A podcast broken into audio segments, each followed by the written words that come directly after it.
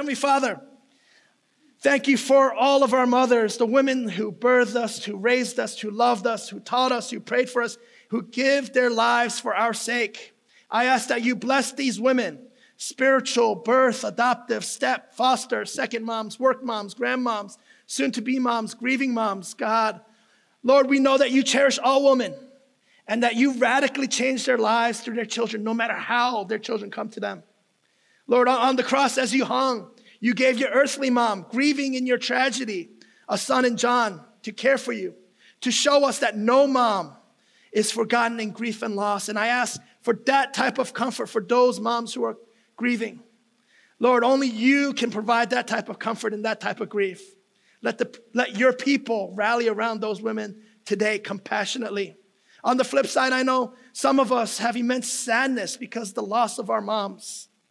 Please bring those people joyful memories, memories that they can reflect on, knowing that their moms are only lost on this plane of reality, but they are with you in glorious eternity. Today, let your holiness become known to, to each and every one of us. Let your forgiveness reign supreme in our hearts, and let your authority wash over us so that we are filled with awe and prompted to action. God, we seek your glory and your presence. Lord, we know you deserve more than we can ever give or do. Thank you for receiving us and proudly calling us son and daughter. Lord, through you, we have meaning and value that the world just cannot give. Just continue to overflow our lives with your everlasting goodness. We pray this in Jesus' name. Amen.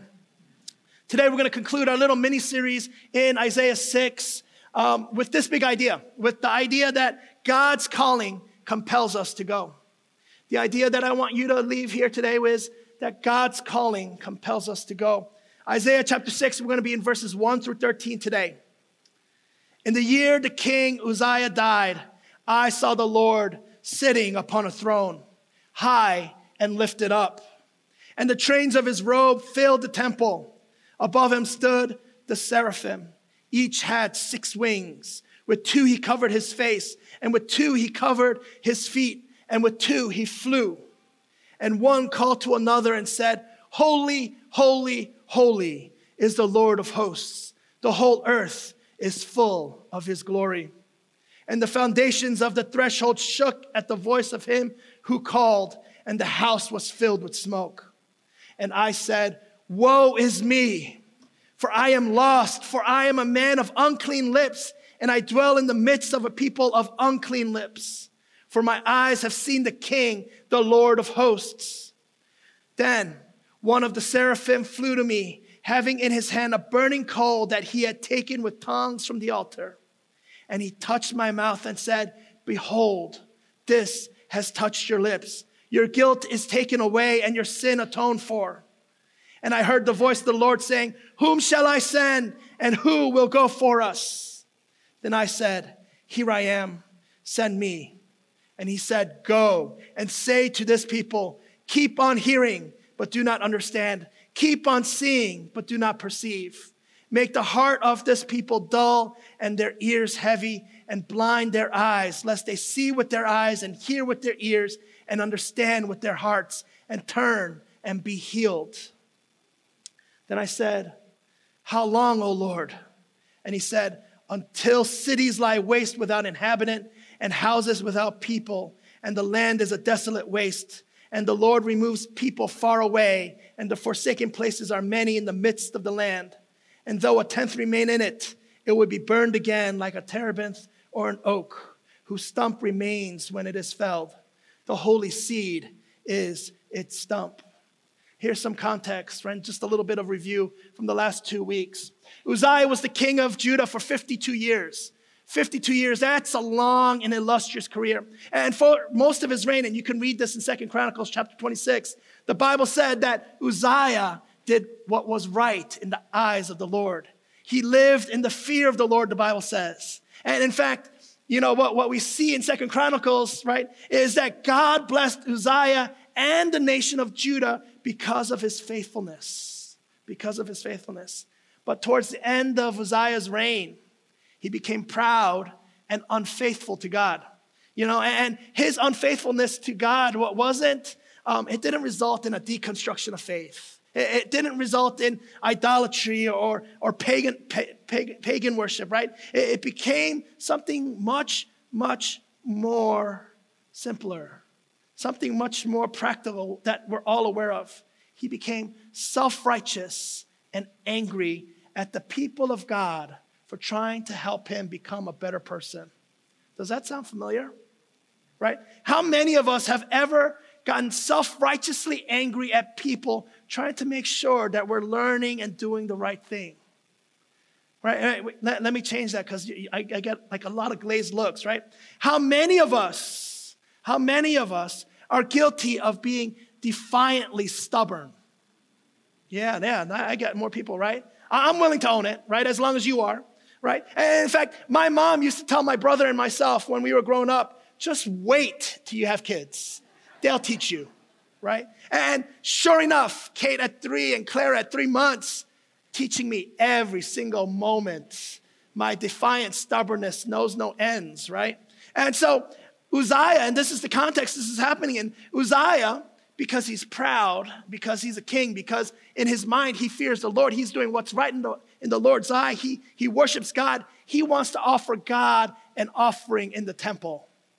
The problem was he was ceremonially unclean, right? So he was ceremonially unclean, trying to do the right thing. Trying to do the right thing. The motive was right, but he was doing it the wrong way. So 80 priests, not eight, but 80 priests got together trying to persuade the king King, if you do this, this is going to mess you up. Let us do it for you because we are ready for this. That's when Uzziah got angry. His pride, his pride got the best of him and said, I don't need you. And his anger burst, right? And this is what happened, right? At that very moment, the Bible says, on his forehead, leprosy started to break out. At that point forward, at that point forward, he was kicked out of his own home because of his own laws. A leper couldn't be in the towns, it couldn't be in the city. He was kicked out of his own home as the king of Judah. He died unceremoniously. He was buried in a random field, owned randomly by the monarchy. He wasn't even buried with his predecessors. His legacy 52 years because of his unfaithfulness thrown out the window. And so the reason I'm sharing this with you all is not because, you know, th- this man is such a great figure, but because to the prophet Isaiah, this man was also a foreshadow of what Isaiah was seeing. You, you see, what we see in Second Chronicles 26 is that Isaiah, the prophet, was the guy in charge of recording the deeds and the great works of Uzziah. So imagine now the guy that you're writing the biography of just died unceremoniously because he broke out into leprosy for his unfaithfulness. Hope is lost, right? To Isaiah, hope is lost. And this is the context that we see Isaiah 6. There is no more hope. The foreshadowing is there, right? What's going what happened to, to Uzziah is going to happen to the nation. They're going to be left exiled to die at random places, buried randomly by places that they don't even own, their legacy unknown. And that's exactly when God enters the picture. You see, in verses one through four, Isaiah describes being in the presence of God's holy throne room. He witnesses the glory of God in the face of hopelessness. He lost all hope when his friend died, right? And his hope was restored only, only because he got to witness the holiness of God, despite how unholy he is. And he realizes that. He realizes how unholy he is, yet he gets a chance to take a sneak peek into this. And then in verses five to seven, Isaiah is offered the forgiveness of sins and then reconciliation with God. a reconciliation that allows Isaiah an audience with God. And this is what's so amazing in verses five to seven. The forgiveness that Isaiah is offered, it's not offered because Isaiah earned it or did something. It's offered as grace from God. You, you see, the, the seraphim, commanded by God, did for Isaiah what he couldn't do for himself. He atoned for Isaiah's sin with that coal from the altar. And that's what reconciled Isaiah to God. Uh, you see, th- this image, it's representative of how God reconciles himself to us through Jesus Christ, isn't it? Upon our recognition of our sinfulness and our desperate need of God, just like Isaiah, we can trust that Jesus would cleanse us from our sins and bring us into rightful communion with Him. In fact, this is the type of grace that God invites us into out of His own volition. He sent His one and only Son to live a perfect life so that He could be the perfect sacrifice for us, to die a death that He didn't deserve, so that He could take the sins of many our sins. And the wrath of God was poured on him. His blood sacrifice was accepted and satisfied the justice required by a holy God. But death can hold Jesus back, and he was resurrected. You see, none of us receive eternal life that Jesus Christ offers in his death and resurrection unless we're willing to let die the obstinance, the sins, the hard heartedness that keeps us from admitting our need from God to let our Uzziahs die. You see, this is why the death of Uzziah was so noteworthy. It's because when our pride dies, because pride has no sense of needing God, that God comes to us. And in our undeservingness, He gives us His grace because He wants to gift us the thing that we desire most to be in His presence, to give us hope beyond hopelessness, beyond death. And so here we are in the presence of God with the people chosen by God, a bunch of us undeserving, invited to be in the presence of God to worship Him and to witness His glory. That's what church is. None of us belong here, but we're here because God invites us, because we have this privilege given to us in our hopelessness. Let, us look at verses 7 and 8 again. The seraphim touched my mouth and said, Behold, this has touched your lips. Your guilt is taken away and your sin atoned for. And I heard the voice of the Lord. The immediate effect of God's atonement for our sins is reconciliation with Him, right? And when you are reconciled with God, you hear directly from God. Uh, I, I wanted you to see this in verse 8. In verse 8, it says, and, right? And I heard. And I heard the voice of the Lord. Immediately after Isaiah was reconciled with God, Isaiah overheard God speaking. Until that point, he saw God. He heard the angels speaking, but this is the first time he heard God speaking. And God was speaking directly to him. You, you, see, the call of Isaiah is not unique to prophets or particularly devout individuals, right? If you are reconciled with God through the atonement of your sins, then hearing the voice of God is the norm. And Isaiah illustrates this just by saying how unworthy he was before God atones for him. Right? He describes himself like we would describe ourselves before a holy God unworthy. And yet God still reconciles with Isaiah, giving us hope, letting us know that our God, the God that we worship, is alive today, speaking to us because he reconciles himself to us through his Son. Through his Son, right? Do, do, do you think he, he reconciles himself to be silent so that we can practice empty theology? No, that's a waste of time. He didn't give up his one and only Son just so that that can happen. He gave up his one and only Son so that we could hear his voice, so that we can listen for God's calling. I know that just opened up a can of worms, listening for God's calling. Uh, but the voice of God, it comes to us in many ways. I'm going to describe a few, right? It comes from the Bible directly. The Bible is breathed out by God for the teaching, correction, reproof, and equipping of God's people, right? That's Second Timothy. It comes to us in visions like Isaiah. It comes through prayer. Yes, when you pray and give God space to talk, He will talk back.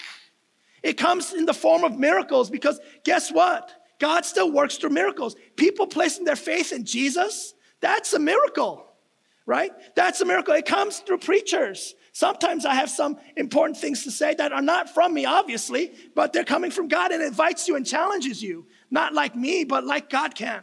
It comes through the Holy Spirit, prompting your conscience, your thoughts, your hearts. It comes from other believers speaking into your life. You just got to be listening for God's calling. And here's the thing about God's voice, right? That no matter how He's speaking to you, He is clear, He is personal, and He always confirms Himself. And this is where it gets tricky because this is where we have to work things out in conversation with God to get clarity. But none of us like to have conversations anymore. We just want answers right away. We want Google to spit it out. And, you know, when we read the biographies of preachers and missionaries and people of great faith, the, the wrestling for clarity is hard and difficult. And it's very different for each person. But always, at the end of it all, it's worth it. And here's what's more interesting when you read their stories, right? What's more interesting is that the calling for each and every single one of them is the same. And that calling is from verse 8 Whom shall I send and who will go for us? That's the conversation he always starts with. Whom shall I send and who will go for us? You don't think God knew that Isaiah was creeping up in his throne room? Of course he did. This wasn't a random conversation God was having to himself. He knew Isaiah was there listening. He knew at that moment that he would be reconciled and able to hear, right? And a lot of us, we hear the voice of God calling us, prompting us, inviting us, challenging us, but we don't respond like Isaiah saying, Here I am, send me. You, see, that, that's the problem. We can't live that way. We can't live that way. The, the last few weeks, we've been highlighting stories. Stories of people you know going out to different places in the world. And in fact you know we started this campaign that you know goes beyond our normal tithe and offerings to support the expansion of our partnerships and our ability to empower and send people to places where there is no good news where there are no christians there are no churches they have no knowledge of jesus right? We even said there's that's 42% of all people living in this planet right one of those partnerships that i'm particularly excited about is with an organization called our daughters international um, let me tell you a little bit about this organization. This organization provides safe houses, shelter, food, counseling, and spiritual care to women rescued from sexual slavery at the Nepal India border. Uh, I'm to tell you how big the, the, the commission for this ministry is 25,000 girls, right? 25,000 girls, these are not women yet. These are girls are trafficked from Nepal to India each year. 25,000 that's just the bottom of the estimates, right?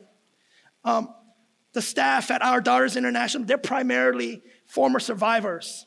What they do is they interview girls and women coming across the border, trying to identify trafficking victims. And each year they, they successfully identify between 900 and 1,200 you know, women, right? And then reunite them back with their families. Uh, about 150 each year, um, they're not able to go home because of the level of trauma that these girls have suffered, these women have suffered. Um, it's just not possible to go back home, right? And so they have to seek refuge at one of these safe houses, and they continue to receive emotional, physical, and spiritual care. Um, so th- this is this is really big work. This is important work. And when they're at these safe houses, when, when there are people at these safe houses, and there are people always there, they get training, right? They get training. They get formal education, something that they never had access to. Then they get vocational training on top of that right? And they, they go deeper in discipleship. They receive the gospel, right? That, that's probably the best thing of all. And when they graduate from the safe, from the safe house, right, after about a year, and they're ready to reintegrate and re-enter and be reunited to their families, they go back to their communities, not as you know, girls and women with no power, with no voices, but empowered with the tools and the skills to become community leaders to make a difference. And over the last 15 years, the, the victims, I shouldn't say victims, the daughters that are coming out of this program, they started and planted 1,200 churches in regions where there's no gospel access, right? That is what's amazing. Um, you know, and, I shared that story with you, and I shared a little bit about that organization because the founder is a guy named Ramesh, Ramesh um, and, you know, I just want to share a bit of his testimony, and I'm going to share it real quick. But his, he he was born to a family of Hindu priests. His dad was a Hindu priest, his grandfather was a Hindu priest, and at a very young age, his mother ran away and left the family. And so, you know, this is him now. He, he wasn't abused by his parent, his dad, or anything, but his mom was gone. His mom was gone. And um, in, in Hindu culture, it's shameful to not have a mom, right? It's, it's tragedy. And there, as a teenager, he, he had this life threatening disease that there was no treatment available in his, in his town or in his village. And so he would have to walk five hours to a neighboring city to get treatment. And when he was at the hospital, and uh, what, what I think I, I remember correctly is that this hospital was a Christian hospital because, you know, the Christians were the only ones brave enough to treat diseases like this. He was hugged by a nurse, even when he was untouchable, showing him love as a human being for the first time ever in his life, right? And at that point, you know, he, he received Jesus somewhere and he, he heard the gospel message and he vowed. He vowed that he's going to go and find his mom because he felt that God was calling him to go reconcile with her, right? And so he got better, right? He left his home at a very young age and began searching for his mom in the city that he had heard that she was. And so, in, in his search for his mom, because in Hindu culture, I, I said earlier that not having a mom is shameful, he was regularly abused and ridiculed by the locals at the city. And after a long failed search, it didn't go well. He was about to give up and go back home, and he was actually on his way home when he crossed paths with his, with his mom. Right? He reunited with his mom on his way home because he had just given up. And what, what's interesting about this is she had been searching for him the very same time. And the reason she had been searching for him was because after she had left, she had found someone else, remarried, and then became a Christian because she also heard the gospel.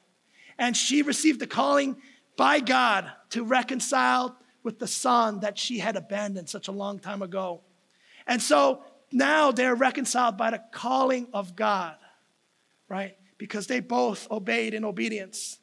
And so, you know, now they're reunited mom and son, and he's living with her and, and the stepfather. And, you know, sometime in the early 90s, Ramesh and his mom, they're ministering at, at the hospital, similar to how he was ministered to. And they're ministering to a woman with HIV status, right? She was an HIV positive woman. This is one of the first cases of HIV in India in the early 90s. And HIV in the early 90s was new all across the globe. And so, compelled again by the calling and voice of God, Ramesh and his mother brought the woman home and cared for her. What, what they learned was that she was recently discarded as a sex slave. And most of her life was spent being forced to have sex with 20 to 30 men a day, right? And on her deathbed, on her deathbed, that woman asked Ramesh to go find her child. She had a child in the brothel that she was enslaved to and didn't know what happened to the child after she gave birth. So again, he took the call to go look for that child. And he went looking for an undocumented child in an undocumented business industry in a very large city, in a very large country, like finding a needle in a haystack. And so he starts searching and searching. And after a long search, he finally finds the brothel. But when he gets there, the child's gone. He never finds the child. What he does find are 10 women trafficked from Nepal to India to be sex slave. And so he goes on to liberate those women. Uh, you see, the interesting about this organization, it wasn't started because of strategic planning. It wasn't started because people had their agendas right and all the answers were, were there and written. God didn't lay it out plainly. What Ramesh did was he heard the voice of God every step of his way in his life and he obeyed God, right? And at the end of the day, when he looked at these women that were liberated, these victims, he no longer saw them as victims, but he saw them as God saw them, as daughters, right? And the question that I have for all of us today is this Are we being obedient to the call of God that's already on our lives? Are we responding in faith and obedience like Isaiah and Ramesh saying, Yes, I've seen your majesty, I've experienced your love, here I am, send me? And if that is you, and if that's what you want to answer, then I want to encourage you take a step of faith and go to the world. That's what we're called to do go to the world. Let, us all turn our attentions to the screens. I want to share a video of a young lady who responded to the voice of God and the call of the gospel. Jesus tells his disciples, All authority in heaven and earth has been given to me. Go therefore and make disciples of all nations, baptizing them in the name of the Father, the Son, and the Holy Spirit, teaching them to observe all that I have commanded you. And behold, I am with you always to the end of the age. Some of us were at that mountain with Jesus uh, and the disciples standing with him. God has been tugging on our hearts, filling the voids of our thoughts to go make disciples of all nations. And our struggle is not that we're called, it's what happens when we actually obey the voice of God by going. In, in, verses 9 through 13 in Isaiah 6 that we read earlier, God tells Isaiah exactly what to expect. He says it'll be a struggle, but there's hope no matter how bleak it looks. And God tells Isaiah in verse 13, the holy seed is the stump. That when death is all that's around, that God brings life. God still has the ability to bring life, and that's where we peg our hope. We peg our hope on the voice of God that when we obey and go, that He will bring life. He will bring life where there is no life. I want to give all of us three ways we can respond to God's calling, compelling us to go. First, you can go to another location, another culture, uh, another country, another people group, and live and work as a missionary for the sake of the gospel. And if that's you, if that's something that God has been calling and tugging on your heart to do, you know, let's talk. I'd love to talk to you about it. Uh, maybe, maybe yours is not to go to another people group or another place, but it's to share the gospel with people who have walked a life similar to your own, like Kabira in the story here. People who have the same backgrounds, the same hurts, the same pains, the same scars, same upbringings. Go after them. Go after them. They're literally waiting for you to invite them into a conversation about Jesus. Lastly, this is something that we can all do, right? It's to put our money where our mouth is by sending and supporting the advancement of the gospel both globally and locally, funding those who are going and resourcing those who are going. Uh, you can scan your QR codes in the Mother's Day insert or give online, but we actually have a chance to leverage the wealth that we have in this country to equip and encourage and enable people to receive Jesus Christ as their Savior, to be reconciled with God. I love this quote from Charles Spurgeon. And this is where I'm going to leave you. If Jesus is precious to you, you will not be able to keep your good news to yourself. You will be whispering it into your child's ear. You will be telling it to your husband. You will be earnestly imparting it to your friend. Without the charms of eloquence, you will be more than eloquent. Your heart will speak and your eyes will flash as you talk of his sweet love. Every Christian is either a missionary or an impostor. It cannot be that there is a high appreciation of Jesus and a totally silent tongue about him. Let's pray. Father in heaven, something needs to change in a world where 42% of the people living on the planet have no access to know you.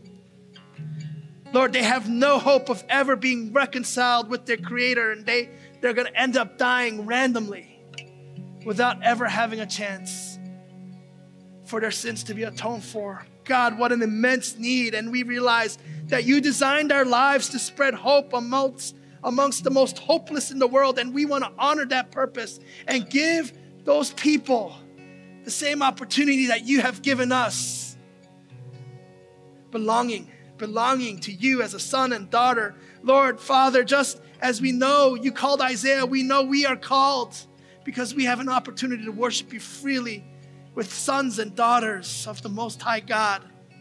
And we know with the grace that we freely received, your mercy through your Son Jesus Christ atoning for our sins, that we have the time and place to examine our lives, to listen to your voice, so that we can be confident in the faith that you provide to follow you wholeheartedly. Lord, I, I want to pray for those who are wrestling with their calling right now, Father, that, that they not wrestle with whether it's your voice or that the places that they go are too dangerous or, or the things are too steep, the risks are too high, but that you can give these men and women assurances that when they place their trust in you, just like Isaiah did with his ministry, like the disciples did in their ministry, that you will give them boldness and a resolve to lay down their lives for the glory of your gospel. God, for those of us who, who still haven't heard from you and haven't seen you, God, open our ears, open our eyes, open our hearts to what you want from us. Lord, fill us with your spirit in this place and guide us to place our trust in your Son, Jesus. We pray this in your Son's holy name. Amen. Let's all stand and worship the Lord.